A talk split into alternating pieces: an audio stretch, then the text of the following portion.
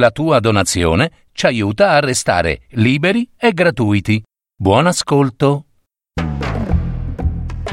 Novelle per un anno di Luigi Pirandello. Adattamento e messa in voce di Gaetano Marino. Musiche di Simon Balestrazzi. Per parole di storie.net.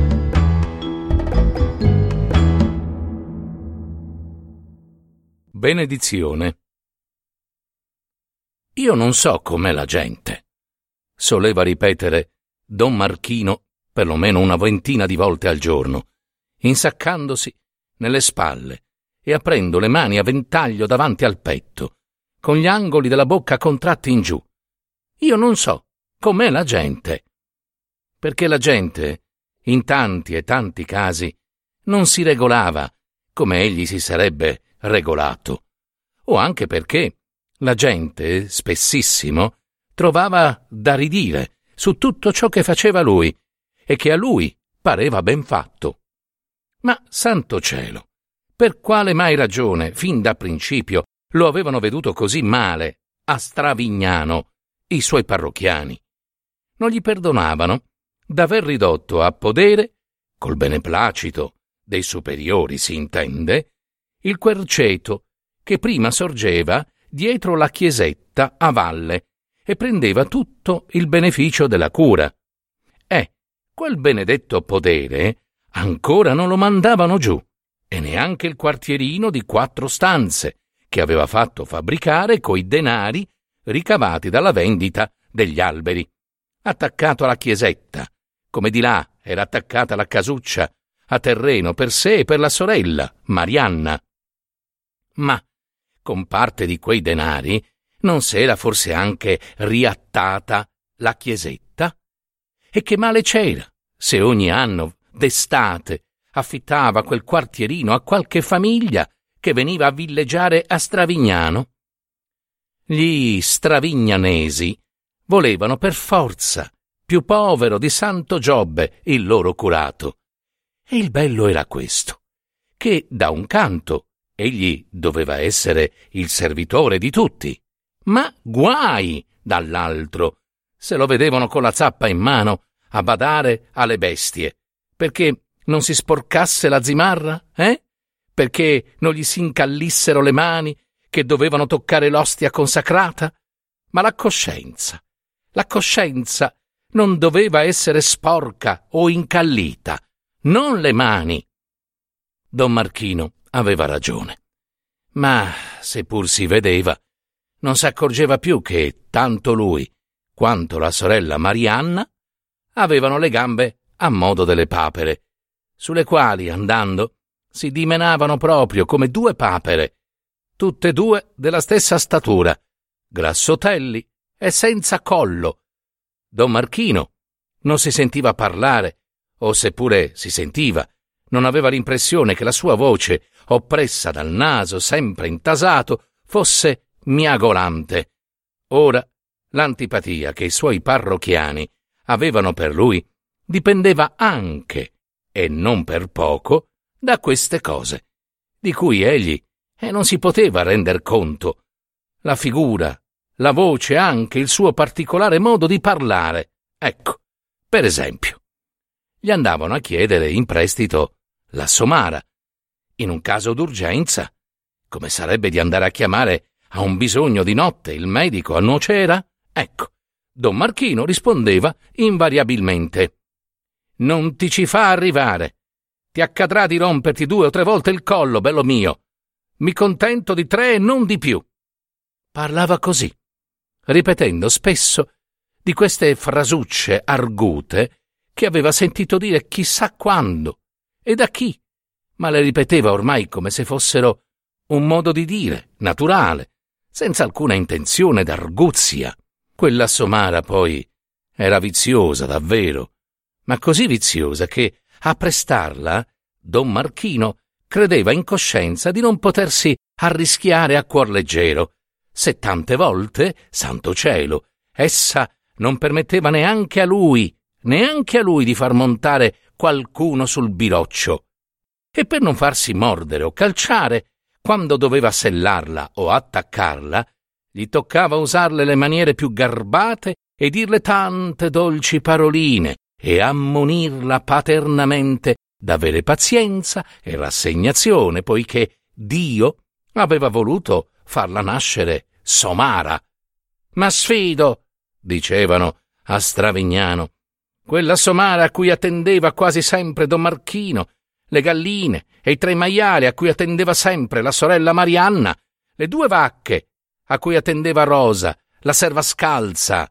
Nel vedere in mezzo a loro quel padrone lì, la sorella, come due papere, e dovevano sentire per forza una certa affinità bestiale con essi, per cui si pigliavano confidenze che, certamente, con altri padroni non si sarebbero permesse, e ridevano tutti del poco rispetto che quelle bestie maleducate portavano al loro curato e alla sorella, dei dispetti, forse amorosi, che i tre grossi maiali cretacei facevano alla Marianna, della disperazione di questa nell'andar cercando ogni mattina le uova, che le galline apposta le nascondevano, proprio così, scappando, a fetare di qua e di là, tutte con le calze al piede, quelle galline, eh, perché non si scambiassero, e i porchettoni, perché no?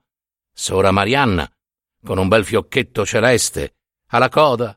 Eh, ma guardate, se queste erano cose da dire alla povera sorella d'un povero curato, che non dava fastidio neanche all'aria. Ma, e don Marchino si insaccava nelle spalle, apriva a ventaglio davanti al petto le mani e contraendo gli angoli della bocca ripeteva Io non so com'è la gente. Ebbe più che mai ragione di ripetere questa sua abituale esclamazione, il giorno che scese a Nocera per il mercato del bestiame. Non aveva né da comperare né da vendere. Andava soltanto per vedere e sentire. Gli scadeva quell'anno il contratto coi coloni della cura, di cui era scontento. Aveva già dato voce che per l'anno nuovo si sarebbe messo con altri. Ora il tempo era venuto. E là, alla fiera, tra la gente di campagna, accorsa da tutti i dintorni, voleva sapere chi comperava e chi vendeva, e i discorsi che si facevano su questo e su quello. Proprio coloro che in chiesa non si vedevano mai, o neppure per le feste principali, eh, lo accusarono quel giorno d'aver lasciato la cura per andar braccando alla fiera fino alla calata del sole. Ma questo fu niente. Quando era già montato sul biluccino, per ritornarsene a Stravignano, con tutto quel ventaccio che s'era levato all'improvviso, gli si fece incontro una certa nunziata, con un ragazzo di circa otto anni sulle braccia e una capretta dietro, gridando che le desse aiuto, per amor di Dio. Da ragazzina, tanti anni fa, questa nunziata aveva prestato servizio alla cura. Sotto gli occhi di don Marchino s'era fatta la più bella giovine di Stravignano e don Marchino avrebbe voluto darla in moglie al figliuolo del suo vecchio colono d'allora, buon ragazzone, che se n'era innamorato. Ma tutto a un tratto, senza volerne dire la ragione, ella aveva voltato le spalle a questo giovine e si era sposata con uno del prossimo villaggio di Sorifa. Erano ormai passati nove anni. Don Marchino aveva già mutato quattro coloni, stava per mutare il quinto, ed Innunziata, uscita dalla sua parrocchia, non s'era più dato pensiero. A Stravignano, da prima, avevano detto che ella, a Sorifa, stava bene, che il marito era un buon lavoratore. Poi avevano cominciato a dire che stava male, perché al marito era venuta una brutta malattia alle reni, per via d'un ramo che gli si era sciancato sotto mentre lo potava. Pareva che il male gli avesse covato dentro e poi dato fuori intanto gonfiore alle gambe, per cui il medico gli aveva proibito di lavorare e consigliato di starsene a letto ben guardato e di nutrirsi di solo latte. Bei consigli da dare a uno che campava con le sue braccia. Stentò a riconoscerla, don Marchino, lì, a Nocera, come una mendica, coi piedi scalzi, e quella vesterella che faceva più compassione, perché voleva parer nuova. Ma la somara, tra il vento furioso, tra il rimescolio della gente e delle bestie che s'affrettavano al ritorno sotto la minaccia d'una grossa burrasca, s'era più che mai stizzita e non voleva più stare alle mosse, sicché, appena annunziata chiese per carità che Don Marchino si togliesse sul biroccio fino a Stravignano quel ragazzo che non le si reggeva più in piedi, malato anch'esso, peggio del padre, che poi ella più tardi, passando per lo stradone per ritornare a Sorifa, se lo sarebbe ripreso, Don Marchino, che faceva sforzi erculei per trattenere la somara, provò un dispetto feroce e sgranando tanto d'occhi le gridò Ma ti pare, figliuola mia? Gli crebbe il dispetto. Quando alcuni curiosi che s'erano fermati a guardare, pensando bene di tenere ferma e quieta la somara, perché egli avesse agio ad ascoltare quel che voleva da lui quella povera donna così avvilita, e poi, ostinandosi egli nel rifiuto con la scusa delle smanie stizzose della somara, gli gridarono che se ne doveva vergognare per Dio, un sacerdote. La somara? Ma che somara?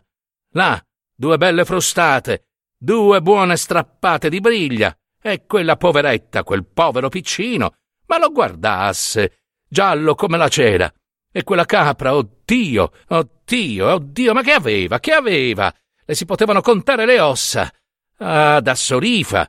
E se l'era portata giù da Sorifa, a piedi, per cercare di venderla. Quanto? Nove scudi. Nove scudi? Ah, nove scudi. L'aveva comprata nove scudi e adesso neanche mezzo scudo. Non era proprio il caso per Don Marchino d'esclamare Io non so com'è la gente? Eh? E che obbligo poteva avere lui? Se quella donna da tanti anni non era più nella sua parrocchia.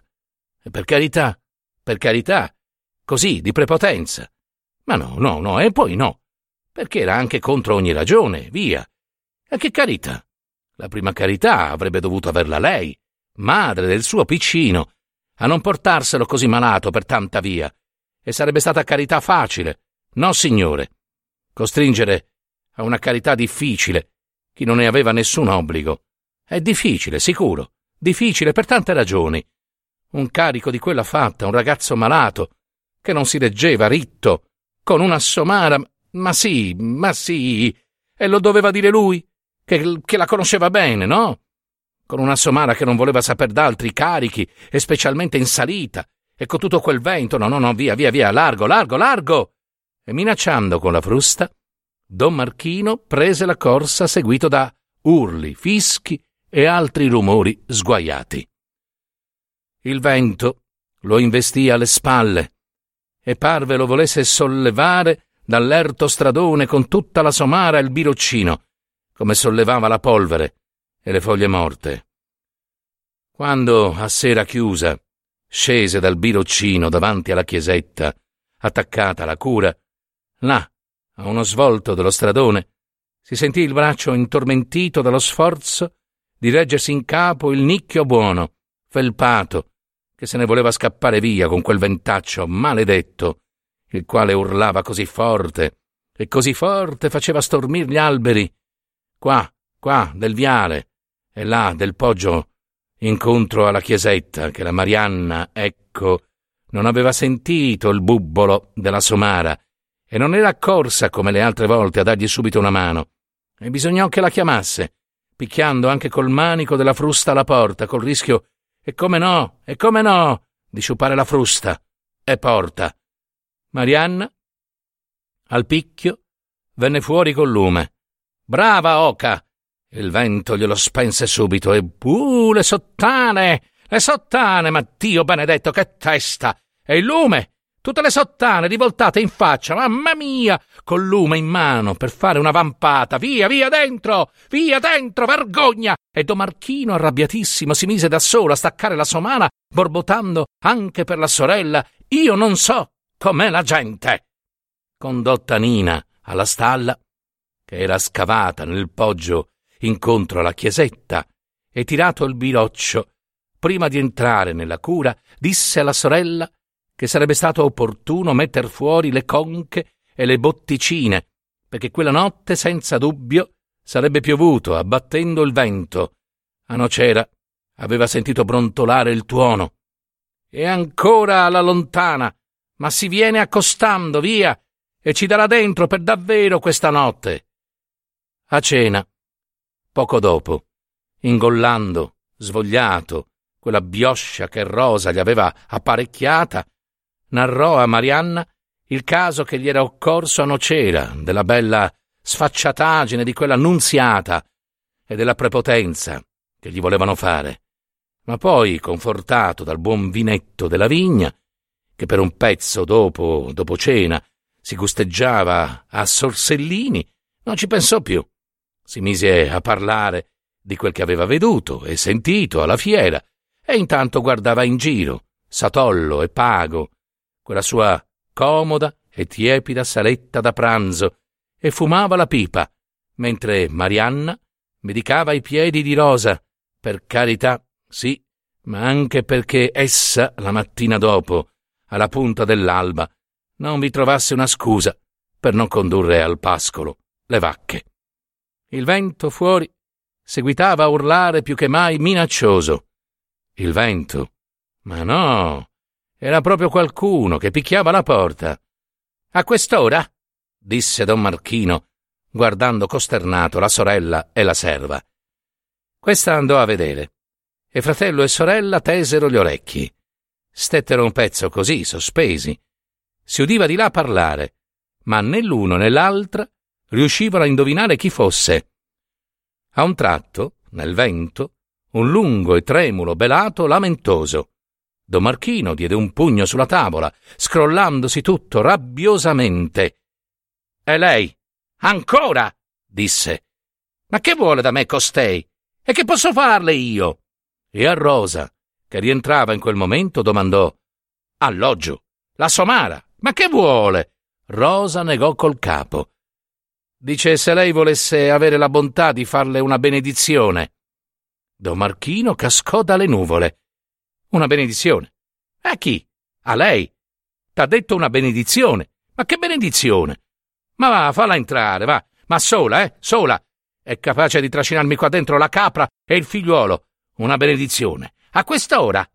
Nunziata entrò coi piedi scalzi, ravviandosi con le mani i capelli scarmigliati dal vento e alla vista di quella saletta quieta nella casa del suo vecchio curato, che le ricordava altri tempi, dal capo si passò le mani sul volto e si mise a piangere.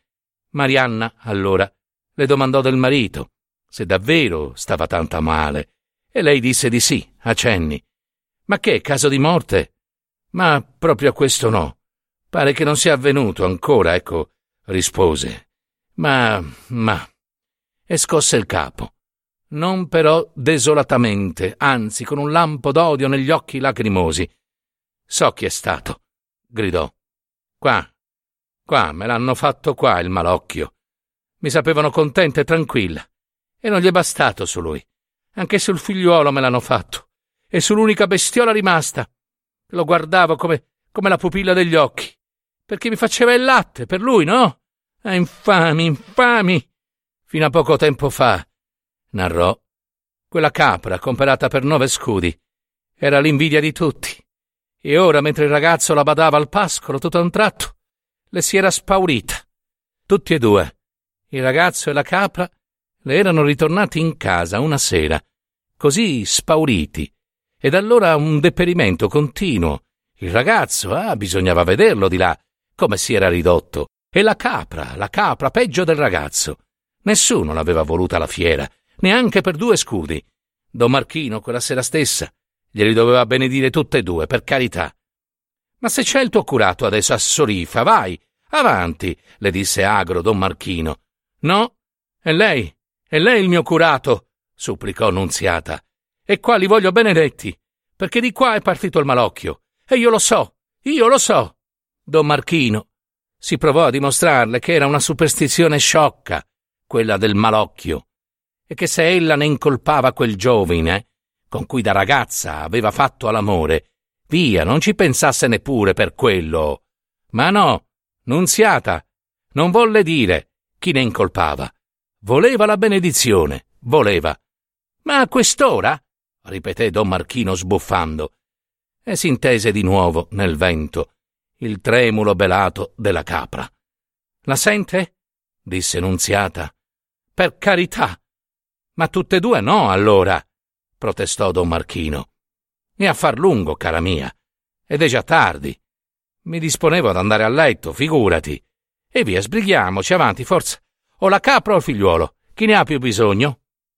Il figliuolo, rispose subito Nunziata, e buttatoli fuori sulla panca del sagrato come, come uno straccio. Ah, quel che ho penato, don Marchino mio, a trascinarmelo fin quassù, un po' a piedi e un po' su queste braccia. Non me le sento più. Don Marchino montò su tutte le furie. Ma come si fa, dico io, come si fa a portarsi fino a nocera un ragazzo in quello stato? Ah, perché la capra, don Marchino, s'affrettò a spiegargli Nunziata. Non vuole più dare un passo senza di lui. La bestiuola sente che tutte e due sono legati dallo stesso male e lo chiama, lo stesso male, sì, e gli parla e non vuole più scostarsi da lui. E eh, basta, basta. Dunque, il ragazzo, avanti, concluse don Marchino. Nunziata restò perplessa a pensare e poi disse: Se non vuole tutte e due. No, no, tutte e due no. O l'uno o l'altra, abbiamo detto. Ebbene, allora mi benedica la capra. Eh, sì, la capra, la capra, sì. Che, che, che, che mi rifaccia almeno il latte per, per il mio Gigi, ecco.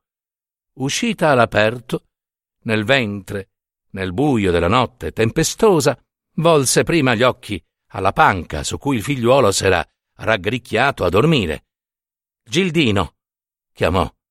Il ragazzo non rispose, e allora ella provò uno strano sgomento allo spettacolo della natura, quasi, quasi tutta in fuga, nell'urlante veemenza del vento. Fuggivano squarciate per il cielo, con disperata furia le nuvole, a schiera infinita, e pareva si trascinassero seco la luna. Gli alberi si contorcevano, cigolando, spasimando senza requie, come per sradicarsi e fuggire pur là, pur là, via, via, via, dove il vento portava le nuvole, a un tempestoso convegno. Ella sciolse la capra legata a un tronco d'albero e stette un bel pezzo all'aspetto lì, davanti, alla porta della chiesetta, perché Don Marchino volle prima finirsi il bicchiere senza fretta, e poi dovette rindossare la tonaca e prendere il libro e l'aspersorio e la lumierina a olio. La capra non poteva entrare in chiesa. La benedizione doveva essere fatta lì, davanti alla porta, e Don Marchino dall'interno ne aprì mezza, collocò la lumierina su una traversa dell'altra mezza per ripararla dal vento, la donna tenendo la capra per il collo, si inginocchiò davanti a quello spiraglio di luce vacillante. Bisogna adattarsi così, eh?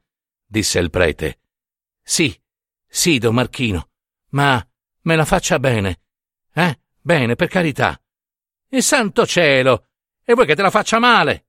E qua, come è scritta nel libro, te la faccio, no? E con le lenti insellate sulla punta del naso, cominciò a miagolare lo scongiuro. Di tratto in tratto la capra belava e volgeva il capo verso la panca dove giaceva il ragazzo. A un certo punto Don Marchino si interruppe. Senti, eh? Amalis oculis, amalis oculis, che vuol dire appunto dal malocchio.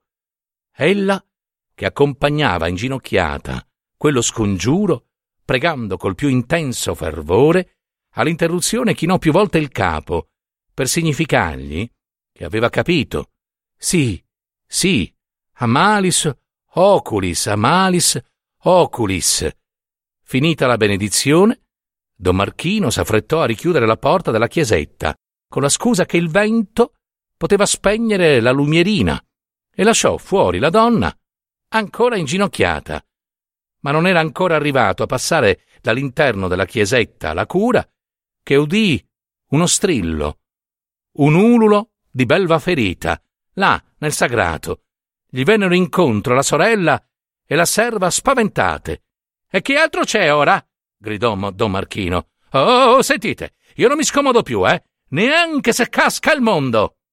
ma dovette purtroppo, purtroppo scomodarsi, poiché tutta Stravignano scasò quella notte alle grida di quell'infelice che aveva trovato morto sulla panca il figliuolo.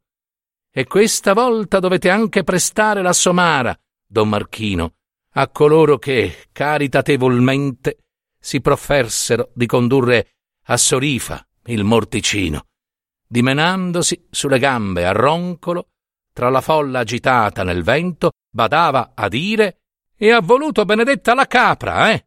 Non il figliuolo, la capra ha voluto. Benedetta.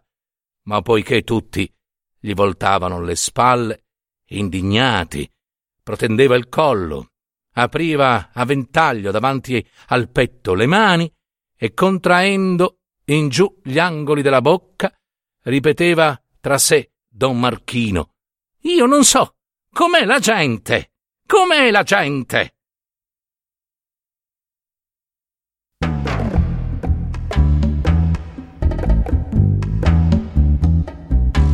Avete ascoltato? Novelle per un anno di Luigi Pirandello. Adattamento e messa in voce di Gaetano Marino. Musiche di Simon Balestrazzi.